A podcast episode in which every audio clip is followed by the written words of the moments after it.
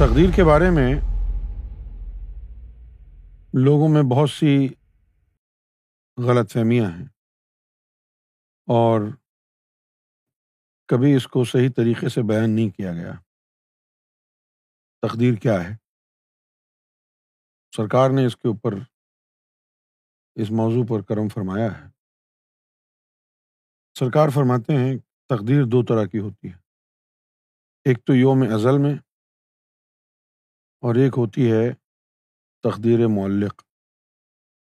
معلق کا مطلب ہوتا ہے انگریزی میں سسپینشن یعنی تقدیر ازل جو ہے، اگر وہ کسی بنا پر نہ لکھی جائے، تو پھر دنیا میں جو حالات اور واقعات ہوتے ہیں، اور جو کچھ وہ کوشش دنیا میں کرتا ہے وہ مل جاتا ہے کیونکہ اس کی تقدیر میں کچھ لکھا نہیں ہے۔ تو یہ تقدیر معلق کہلاتی ہے۔ ایک تو تقدیر معلق کا جو آسپیکٹ ہے وہ یہ ہے جو میں نے بیان کیا۔ اور ایک تقدیر معلق ایسی ہوتی ہے کہ جس کا تعلق اس دنیا سے ہے۔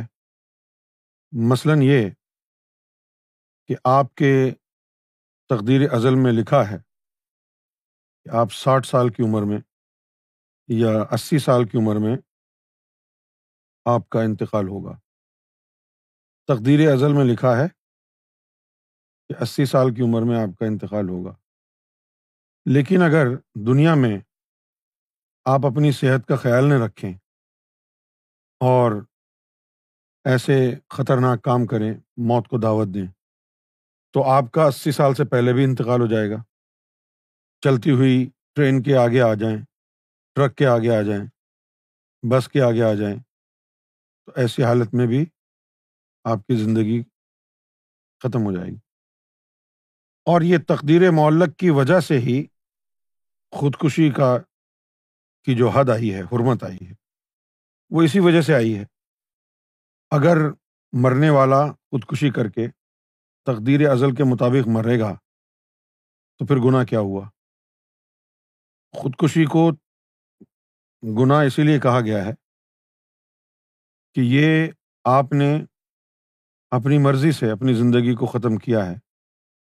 اللہ تعالیٰ کی طرف سے جو موت لکھی تھی، اس کا اس میں عمل دخل نہیں ہے۔ بہت سے واقعات ایسے ہوتے ہیں کہ جن میں لوگوں کے اوپر چاقوؤں سے، گولیوں سے حملے ہوتے ہیں۔ بری طرح زخمی ہوتے ہیں لیکن مرتے نہیں ہیں۔ یہاں پر لوگ کہتے ہیں کہ بھائی جس کو اللہ بچائے اس کو کون اٹھا سکتا ہے؟ لیکن بہت سارے لوگ تو مر جاتے ہیں۔ اعتراض کرنے والوں کو یہ اعتراض ہو جاتا ہے کہ چلو اس کو تو اللہ نے بچایا، باقی کو کیوں نہیں بچایا؟ تو یہ تمام چیزیں جو ہوتی ہیں، اس کے پیچھے جو توجیحات ہیں وہ یہ ہیں کہ جس کو ایک درجن گولیاں لگ گئیں، چاقوؤں سے وار ہوا، پھر بھی وہ مرا نہیں۔ اس کی تقدیر ازل میں لکھا تھا۔ اور شاید وہ ذاکر قلبی تھا۔ زخمی ہو سکتا ہے، لیکن اگر اس کی تقدیر ازل کا وقت نہیں آیا ہے موت کا تو مرے گا نہیں۔ بچ جائے گا۔ اور جو ذاکر قلبی نہیں ہوتے ہیں، تو وہ کسی ناگہانی مصیبت میں پھنس جائیں۔ ان کی موت واقع بھی ہو سکتی ہے۔ اب سرکار نے یہاں فرمایا ہے کہ بعض لوگ کہتے ہیں کہ جب مقدر میں رزق لکھ دیا تو اس کے لیے گھومنا پھرنا کیا ہے؟ جیسے اللہ تعالیٰ نے رزق مقدر میں لکھ دیا ہے نا؟ لیکن پھر ہم کام، کاج کرنے کے لیے جاتے ہیں بزنس کرنے کے لیے جاتے ہیں جاب کرنے کے لیے جاتے ہیں، کیوں؟ جب اللہ نے لکھا ہے رزق تو ملنا چاہیے گھر بیٹھ کے۔ مخدوم جہانی نے کہا کہ رزق کو حاصل کرنے کے لیے گھومنا پھرنا بھی مقدر میں لکھ دیا گیا ہے۔ حرکت میں برکت ہے، وہ اسی لیے کہا جاتا ہے۔ سرکار نے مثال دی ہے پھر کہ مثال کے طور پر جیسے کہ آپ کے لیے پھولوں کا گلدستہ چھت پر رکھ دیا گیا ہے، یہ تقدیر ازل ہے کہ رکھا ہوا ہے۔ اسے حاصل کرنے کے لیے آپ کو سیڑھیوں کے ذریعے چھت پر پہنچنا ہے۔ یہ تقدیر معلق ہے، جو آپ کے اختیار میں ہے۔ تقدیر معلق آپ کے اختیار میں ہے۔ جیسے کہ میں نے کہا، ٹرین کھڑی، آپ اس کے سامنے آ کے کھڑے ہو جائیں۔ تو آپ کے اختیار میں ہے نا، آپ نہ ہوتے کھڑے۔ یہ تقدیر مولق ہے جو آپ کے اختیار میں ہے۔ اور اسی مولق کا حساب کتاب ہوگا، نہ کہ تقدیر ازل کا۔ آپ چھت پر پہنچیں گے اور اپنا نصیب حاصل کر لیں گے۔ اگر آپ نے سستی کی اور چھت تک نہ پہنچے، اس سے محروم رہ جائیں گے۔ دوسرا شخص جس کے مقدر میں چھت پر گلدستہ نہیں ہے۔ اگر سیڑھیوں کے ذریعے یا سخت محنت سے بھی چھت پر پہنچ جائے تو بھی محروم رہے گا، کیونکہ اس کے لیے گلدستہ رکھا ہی نہیں ہے، وہاں پر پہنچ بھی گیا، چھت پہ تو بیکار ہے۔ اب باری آ رہی ہے تیسری اروا سرکار نے فرمایا کہ جنہوں نے نہ دنیا طلب کری اور نہ ہی جنت کی طلبگار ہوئی۔ صرف رب کے نظارے کو دیکھتی رہیں۔ انہوں نے دنیا میں آ کر رب کی تلاش کے لیے اپنا سب کچھ قربان کر دیا۔ کئی بادشاہتوں کو بھی چھوڑ کر اس کو پانے کے لیے بھوکے پیاسے جنگلوں میں رہتے، حتیٰ کہ کسی نے دریاؤں میں بھی کتنے سال بیٹھ کر گزارے۔ کامیابی کے بعد یہی ولی اللہ کہلائے۔ اللہ کی طرف سے مختلف عہدوں اور مختلف ڈیوٹیوں پر فائز ہوتے ہیں۔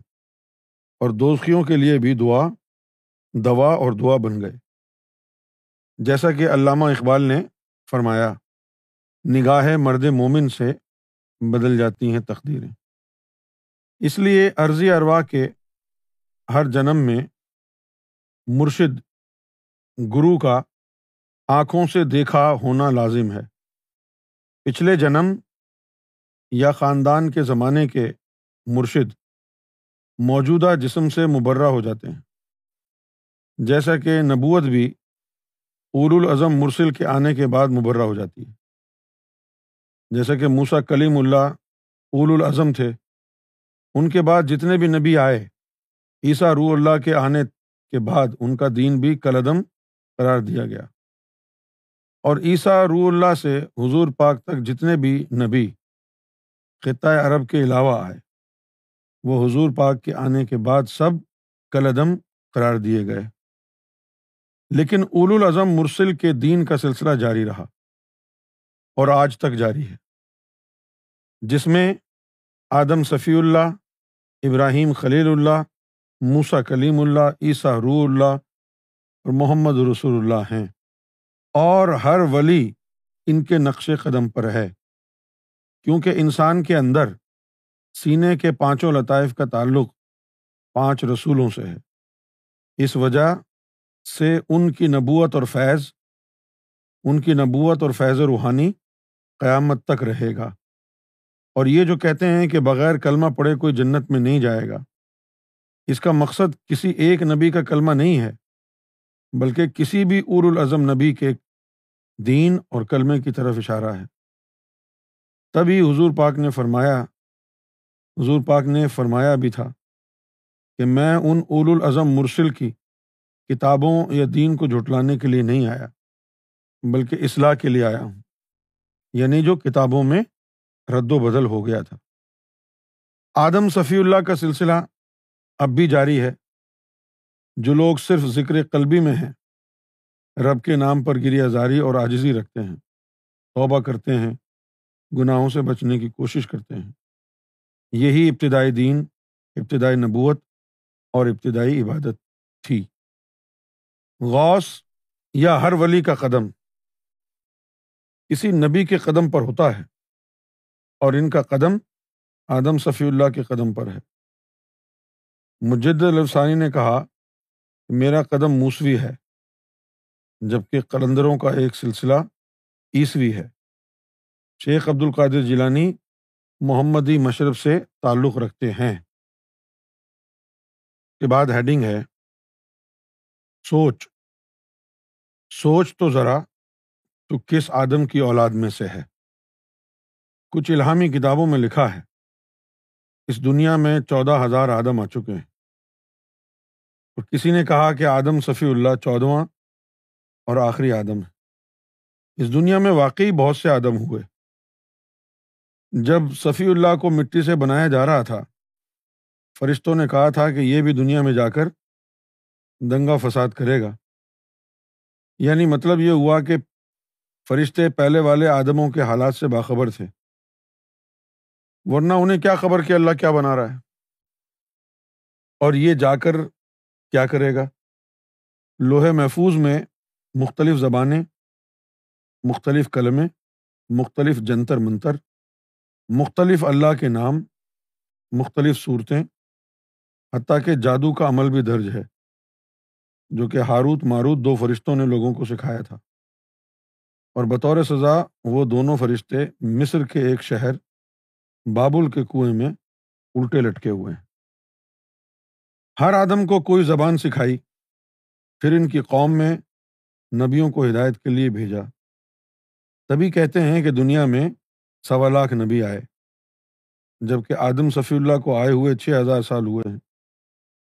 اگر ہر سال ایک نبی آتا تو چھ ہزار ہی ہوتے۔ کچھ عرصے بعد ان اقوام کو ان کی نافرمانی کی وجہ سے تباہ کیا۔ جیسا کہ آثار قدیمہ کے شہروں کا بعد میں نمودار ہونا اور وہاں کی لکھی ہوئی زبانوں کو کسی کا بھی نہ سمجھنا اور کسی قوم کو پانی کے ذریعے غرق کیا۔ اور ان میں سے نوح طوفان کی طرح کچھ افراد ان خطوں میں بچ بھی گئے۔ آخر میں صفی اللہ کو ان سب سے بہتر بنا کر عرب میں بھیجا گیا۔ اور بڑے بڑے نبی بھی اس آدم کی اولاد سے پیدا ہوئے۔ مختلف آدموں کی مختلف زبانیں ان کی بچی ہوئی قوموں میں رہیں۔ جب آخری آدم آئے تو ان کو سریانی زبان سکھائی گئی۔ جب آپ کی اولاد نے دور دراز کی سیاحت کی، تو پہلے والی قوموں سے بھی ملاقات ہوئی۔ اور کسی نے اچھی جگہ یا سبزہ دیکھ کر ان کے ساتھ ہی بود و باش اختیار کر لی۔ عرب میں سریانی ہی بولی جاتی تھی۔ پھر یہ اقوام کے میل جول سے عربی، فارسی، لاطینی، سنسیکرت وغیرہ سے ہوتی ہوئی انگریزی سے جا ملی۔ مختلف جزیروں میں مختلف آدموں کی اولاد مقیم تھی۔ ان میں سے ایک خانہ بدوش بھی آدم تھا، جس کی اولاد آج بھی موجود ہے اور جس کے ذریعے مختلف قومیں دریافت ہوئیں۔ سمندر پار کے جزیروں والی قومیں ایک دوسرے سے بے خبر تھیں۔ اتنے دور دراز سمندری سفر نہ تو گھوڑوں سے کیا جا سکتا تھا۔ اور نہ ہی چبو والی کشتیاں پہنچا سکتی تھیں کولمبس مشینی جہاز، مشینی سمندری جہاز بنانے میں کامیاب ہوا، جس کے ذریعے وہ پہلا شخص تھا جو امریکہ کے خطے کو پہنچا۔ کنارے پر لوگوں کو دیکھا جو سرخ تھے۔ اس نے سمجھا اور کہا، شاید انڈیا آ گیا ہے اور وہ انڈین ہے تب ہی اس قوم کو ریڈ انڈینز کہتے ہیں۔ جو نارتھ ڈکوٹا کی ریاست میں اب بھی موجود ہے۔ ریڈ انڈین کے ایک قبیلے کے سردار سے پوچھا کہ آپ کا آدم کون ہے؟ اس نے جواب دیا کہ ہمارے مذہب کے مطابق ہمارا آدم ایشیا میں ہے، جس کی بیوی کا نام ہوا ہے۔ لیکن ہماری تاریخ کے مطابق ہمارا آدم ساؤتھ ڈکوٹا کی ایک پہاڑی سے آیا تھا۔ اس پہاڑی کی نشاندہی اب بھی موجود ہے۔ لوگ کہتے ہیں کہ انگریز اور امیرکن ٹھنڈے موسم کی وجہ سے گورے ہیں، لیکن ایسا نہیں ہے۔ کسی کالے آدم کی نسل بھی ان خطوں میں قدیمی موجود ہے۔ وہ آج تک گورے نہ ہو سکے۔ یہی وجہ ہے کہ انسانوں کے رنگ، ہولیے، مزاج، دماغ، زبانیں، خوراک ایک دوسرے سے مختلف۔ آدم صفی اللہ کی اولاد کا سلسلہ وسط ایشیا تک ہی رہا۔ یہی وجہ ہے کہ وسط ایشیا والوں کے ہولیے ایک دوسرے سے ملتے ہیں۔ کہتے ہیں کہ آدم صفی اللہ یعنی شنکر جی کا، شنکر جی سری لنکا میں اترے، پھر وہاں سے عرب پہنچے اور اس کے بعد آپ عرب میں ہی رہے اور سرزمین عرب میں ہی آپ کی قبر موجود ہے۔ تو پھر سری لنکا میں آپ کے اترنے اور قدموں کی نشاندہی کس نے کی جو ابھی تک محفوظ ہے؟ اس کا مقصد ہے آپ سے پہلے ہی وہاں کوئی قبیلہ تھا، جو قومیں ختم کر دی گئی ہیں۔ ان پر نبوت اور ولایت بھی ختم ہو گئی اور باقی ماندہ لوگ ان ہستیوں سے محروم ہو کر کچھ عرصے بعد بھٹک گئے۔ جوں جوں یہ خطے دریافت ہوتے گئے، ایشیا سے ولی پہنچتے گئے اور اپنے اپنے مذاہب کی تعلیم دیتے رہے۔ اور آج سب خطوں میں ایشیائی دین پھیل گیا۔ عیسیٰ، یروشلم موسا بیت المقدس، حضور پاک مکہ، جبکہ نو اور ابراہیم کا تعلق بھی عرب سے ہی تھا۔ کچھ نسلیں عذابوں سے تباہ ہو گئیں۔ کچھ کی شکلیں ریچھ بندروں کی طرح ہو گئیں۔ کچھ رہے سہے، کچھ رہے سہے لوگ خوفزدہ ہو کر رب کی طرف مائل ہوئے۔ اور کچھ رب کے رب کو قہار سمجھ کر اس سے متنفر ہو گئے اور اس کے کسی بھی قسم کے حکم کی نافرمانی کی اور کہنے لگے کہ رب وغیرہ کچھ بھی نہیں۔ انسان ایک کیڑا ہے۔ دو زخ بہشت بنی بنائی باتیں ہیں۔ موسا کے زمانے میں بھی جو قوم بندر بن گئی تھی، انہوں نے یورپ کا رخ کیا تھا۔ اس وقت کی حاملہ ماؤں نے بعد میں بندریاں ہونے کی صورت میں بھی جنم انسانی دیا۔ وہ قوم اب بھی موجود ہے۔ وہ خود کہتے ہیں کہ ہم بندر کی اولاد میں سے ہیں۔ جو قوم ریچھ کی شکل میں تبدیل ہوئی تھی، انہوں نے افریقہ کے جنگلوں کی طرف رخ کر لیا۔ اس وقت کی حاملہ ماؤں کے پیٹ میں تو انسانی بچے تھے، جن کے ذریعے بعد میں نسل چلی، مم کہتے ہیں۔ جسم پر لمبے لمبے بال ہوتے ہیں، مادہ زیادہ ہوتی ہیں۔ انسانوں کو اٹھا کر بھی لے جاتی ہیں، ان پر مذہب کا رنگ نہیں چڑھتا۔ لیکن آدمیت کی وجہ سے شرمگاہوں کو پتوں کے ذریعے چھپایا ہوا ہوتا ہے۔ کسی اور آدم کو کسی غلطی کی وجہ سے ایک ہزار سال کی سزا ملی تھی۔ اسے سانپ کی شکل میں تبدیل کر دیا گیا تھا۔ اب اس کی بچی ہوئی قوم، جو ایک خاص قسم کے سانپ کے روپ میں ہے، جنم کے ہزار سال بعد انسان بھی بن جاتی ہے۔ اسے روحا کہتے ہیں۔ تاریخ میں ہے کہ ایک دن سکندر اعظم شکار کے لیے کسی جنگل سے گزرا۔ دیکھا کہ ایک خوبصورت عورت رو رہی ہے۔ پوچھنے پر اس نے بتایا کہ میں چین کی شہزادی ہوں۔ اپنے شوہر کے ہمراہ شکار کو نکلے تھے، لیکن شوہر کو شیر کھا گیا۔ میں اب تنہا رہ گئی ہوں۔ سکندر نے کہا کہ میرے ساتھ آؤ، میں تمہیں واپس چین بھجوا دوں گا۔ عورت نے کہا، شوہر تو مر گیا، میں اب واپس جا کر کیا منہ دکھاؤں گی؟ سکندر اسے گھر لے آیا اور اس سے شادی کر لی۔ کچھ مہینوں بعد سکندر کے پیٹ میں درد شروع ہو گیا۔ ہر قسم کا علاج کرایا، مگر کوئی آفاقہ نہ ہوا۔ درد بڑھتا گیا، حکیم عاجز آ گئے۔ ایک سپیرا بھی سکندر کے علاج کے لیے آیا۔ اس نے سکندر کو علیحدہ بلوا کر کہا، میں آپ کا علاج کر سکتا ہوں، لیکن میری کچھ شرطیں ہیں۔ اگر چند ہی دنوں میں میرے علاج سے شفا نہ ہوئی، تو بے شک مجھے قتل کرا دینا۔ آج کی رات کھچڑی پکاؤ نمک ذرا زیادہ ہو، دونوں میاں بیوی پیٹ بھر کر کھاؤ۔ کمرے کو اندر سے تالا لگاؤ کہ دونوں میں سے کوئی باہر نہ جا سکے۔ تم کو سونا نہیں، لیکن بیوی کو ایسا لگے کہ تم سو رہے ہو۔ پانی کا قطرہ بھی اندر موجود نہ ہو۔ سکندر نے ایسا ہی کیا۔ رات کے کسی وقت بیوی کو پیاس لگی۔ دیکھا پانی کا برتن خالی ہے۔ پھر دروازہ کھولنے کی کوشش کی، دیکھا کہ تالا ہے۔ پھر شوہر کو دیکھا، محسوس ہوا کہ بے خبر سو رہا ہے۔ پھر سپنی بن کے نالی کے سوراخ سے باہر نکل گئی۔ پانی پی کر پھر سپنی کی صورت میں داخل ہو کر عورت بن گئی۔ سکندر اعظم یہ سارا ماجرا دیکھ رہا تھا۔ صبح سپیرے کو سب کچھ بتایا۔ اس نے کہا، تیری بیوی ناگن ہے، جو ہزار سال بعد روپ بدلتا ہے۔ اس کا زہر پیٹ کے درد کا باعث بنا۔ پھر اس عورت کو سیر کے بہانے سمندر میں لے گئے اور جس جگہ پھینکا، وہ نشان اب بھی موجود ہے۔ اسے سد سکندری کہتے ہیں۔ ان کی نسل بھی اس دنیا میں موجود ہے۔ اف عام سانپوں کے کان نہیں ہوتے، لیکن اس نسل والے سانپ کے کان ہوتے ہیں۔ پتہ نہیں کس آدم کا قبیلہ چین کے پہاڑوں میں بند ہے۔ ان کے اس خطے میں داخلے کو روکنے کے لیے ذوالقر نیر نے پتھروں کی دیوار بنائی تھی۔ بنا دی تھی۔ ان کے لمبے لمبے کان ہیں۔ ایک کو بچھا لیتے ہیں، دوسرے کو اوڑھ لیتے ہیں۔ انہیں یاجوج ماجوج کہتے ہیں۔ سائنس نے کافی خطے تلاش کر لیے ہیں، لیکن ابھی بھی کافی خطے دریافت کرنے باقی ہیں۔ ہمالیہ کے پیچھے بھی برفانی انسان موجود ہیں۔ ہمالیہ کے پیچھے برفانی انسان موجود ہیں۔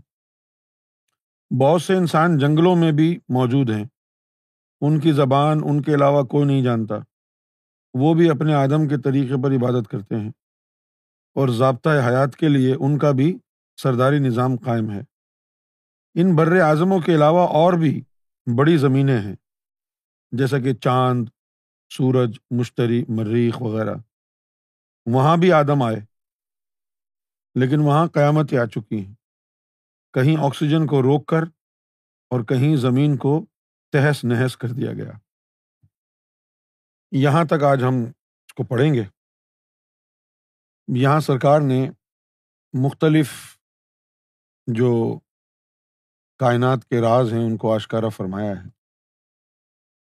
کتنی قسم کے آدم ہیں اور ان کی نشانیاں کیا ہیں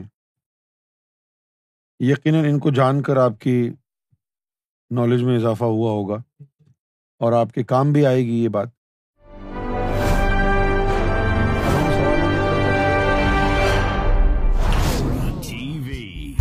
bringing light, love, and peace in your life.